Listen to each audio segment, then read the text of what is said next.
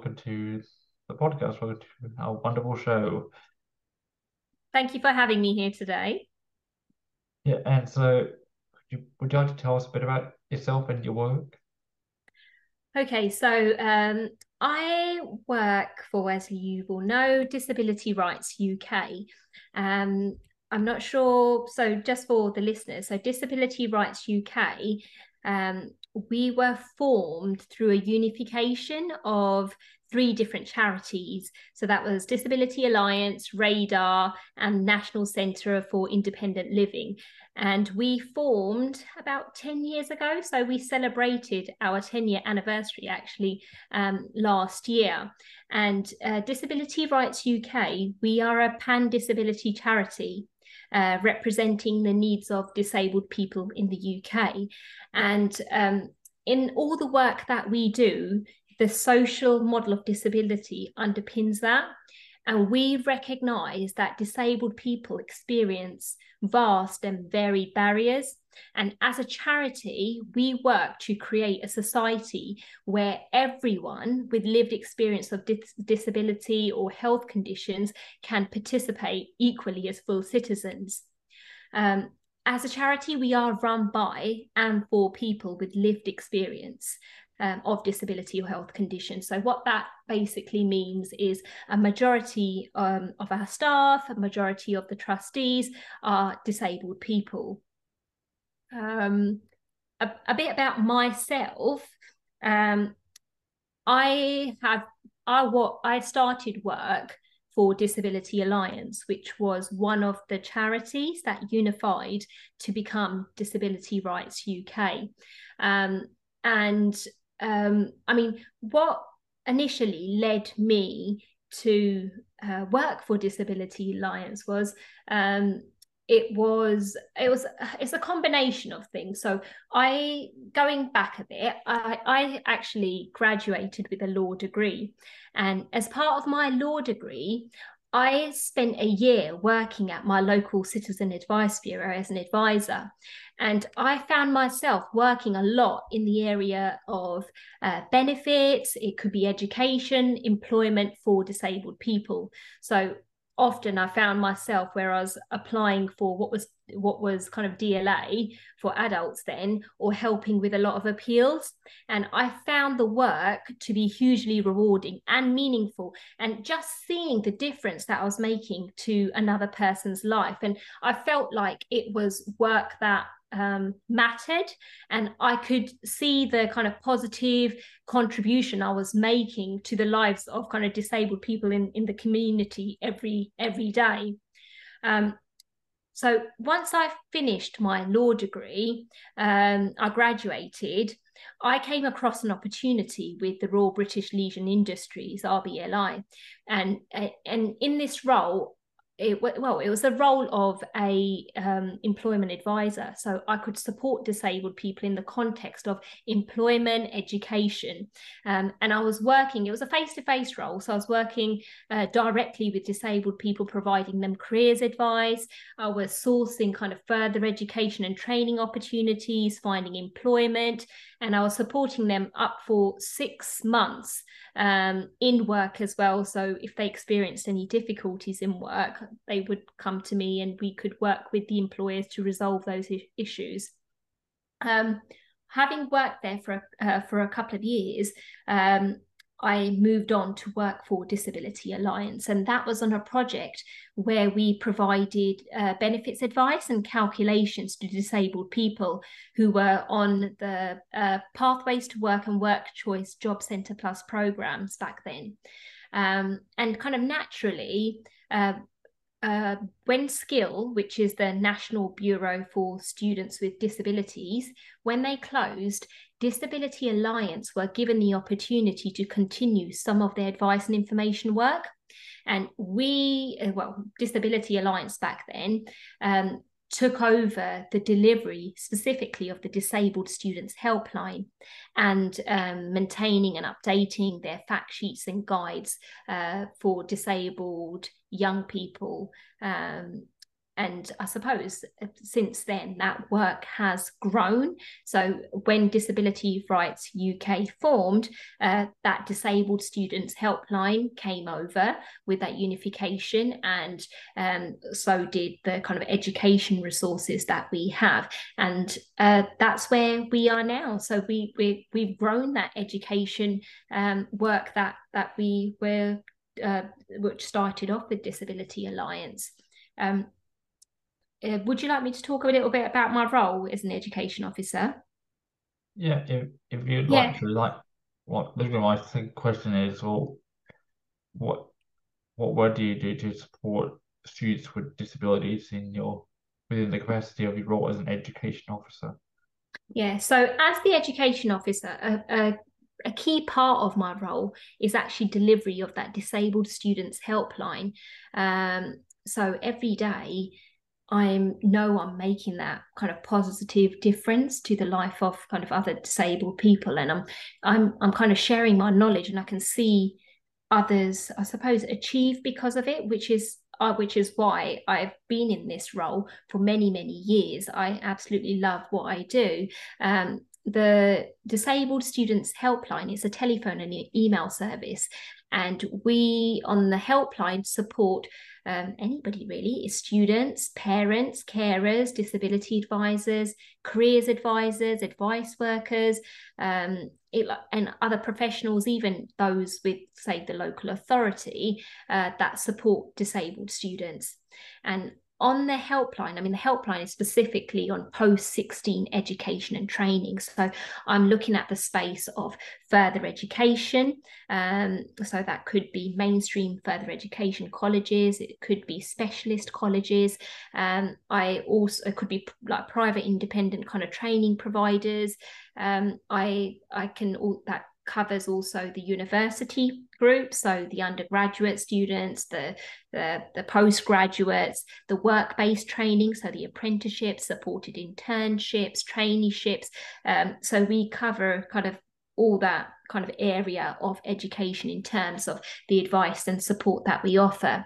Um, and on the helpline, we cover a whole range of different advice areas. So um, I from day to day, I would say kind of the common inquiries tend to be around um, adjustments for disabled students based on their impairment. So I might get a call from someone who would want advice on um, perhaps they're starting university and they have a mental health um, impairment.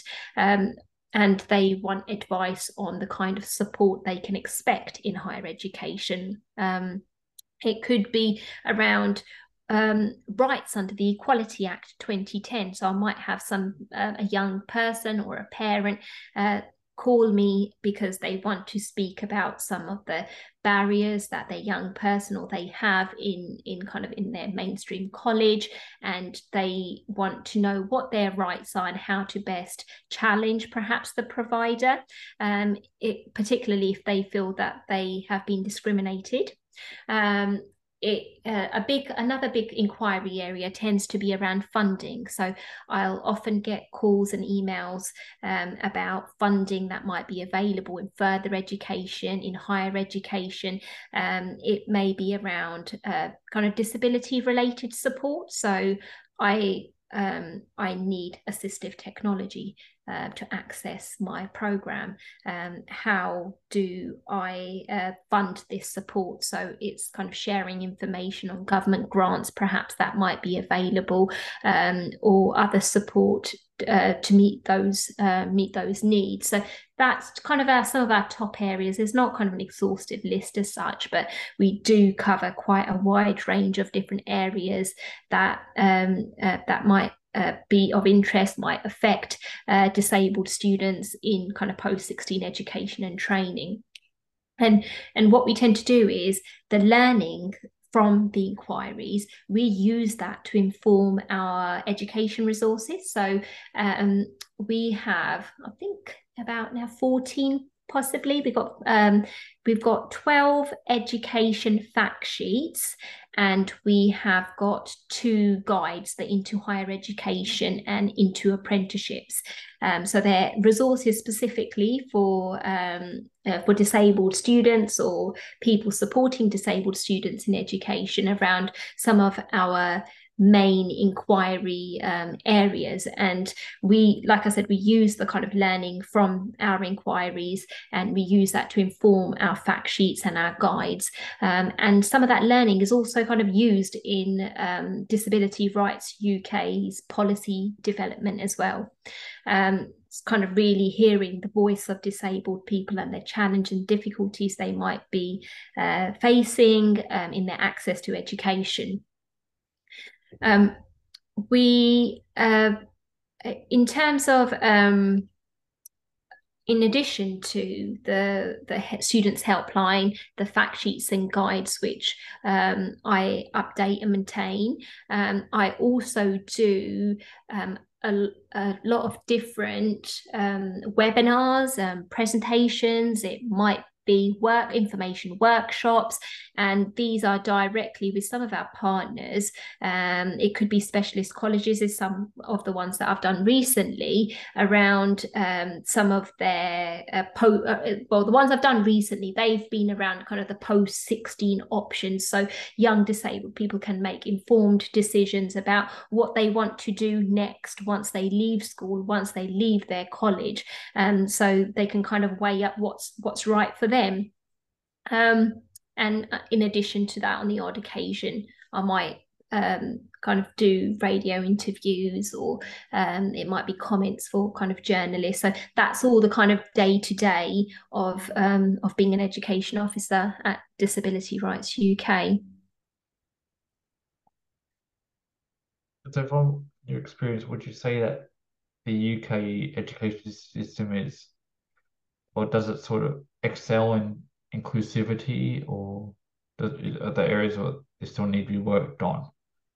I, I think that's a very big question and it's really hard to kind of capture everything. So I've kind of um I, I would say there's a couple of points I, I want to kind of mention. I mean, we in the UK we do have legislation which prohibits discrimination in education and it supports inclusive education.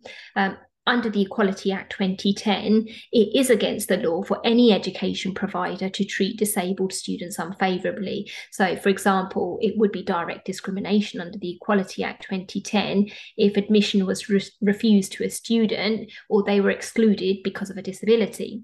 Um, and um, kind of moving on from kind of from based on that social model of disability, um, an education provider has a duty to make reasonable adjustments to make sure disabled students aren't discriminated against. So that could be making uh, changes to make a building physically accessible. It could be providing them with extra support or um, uh, kind of equipment that they might need to access uh, education so they're not at a substantial disadvantage compared to non disabled students.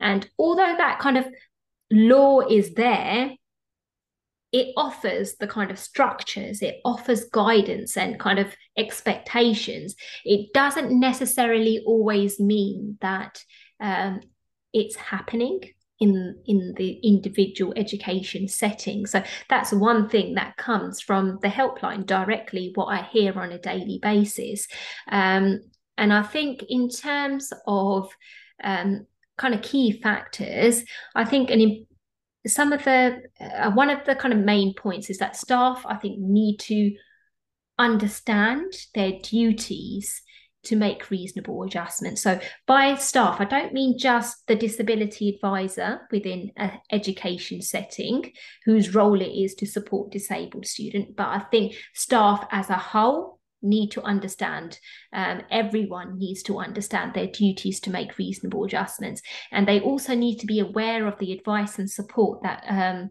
the services for disabled students within their own kind of educational uh, educational institution. Um, often I find um, a disabled person may share their disability with a disability advisor, and a disability advisor might pull together um, a very good support plan. So, a plan that addresses kind of these are the barriers to learning, and this is what we are going to do. These are the changes we're going to make. These are the adjustments we're going to change uh, to make to address those barriers. But that learning support plan isn't necessarily always shared with kind of the teaching staff, the kind of those involved in the learning, those involved with kind of assessments. Um, so it's not always implemented, or it's very common for me to hear, well, I spoke to my tutor, I told them I was struggling with this. And at that point, um, the tutor should have brought the disability advisor into those kind of conversations and discussions, but they never did. So the disabled young person was not supported effectively um, and and struggled with their study as a result. So I think there's a lot of room or a lot of space um, I think there's a lot of work that needs to be done around kind of um, highlighting uh, the reasonable adjustments duty with kind of existing staff, new staff as they join, make sure that they're aware of young young a young person's needs if they have shared information on on their disability. And um, I also think um, an education provider, another uh, what another area where they could do more work around is reviewing existing policies and practices within that, whether it's a school, whether it's a further education provider, whether it's a university, is reviewing their existing policies and practices and making sure that accessibility is reflected in all those kind of key policies and strategies there. Um, so I think, um, like I said, it's a big question, but I think the kind of just picking out two areas where yes we've got kind of the legislation there but on the kind of ground i think there is work that we need to continue to do to make education accessible for all and just kind of picking kind of at that um, school or kind of FE, kind of further education college or university level, there from what I hear, there's kind of that need in terms of staff training, development, awareness, and obviously kind of not all policies and practices that are being kind of followed formally are accessible. And I think that's what that that needs to be looked at. Well, thank you, Rundip, for joining us here today. And for those of you who are interested in learning more about Disability Rights UK, there will be a link to their website in the description below. Thank you guys for, for listening and hopefully you'll like, share, leave a review, and see you guys next time. Thank you.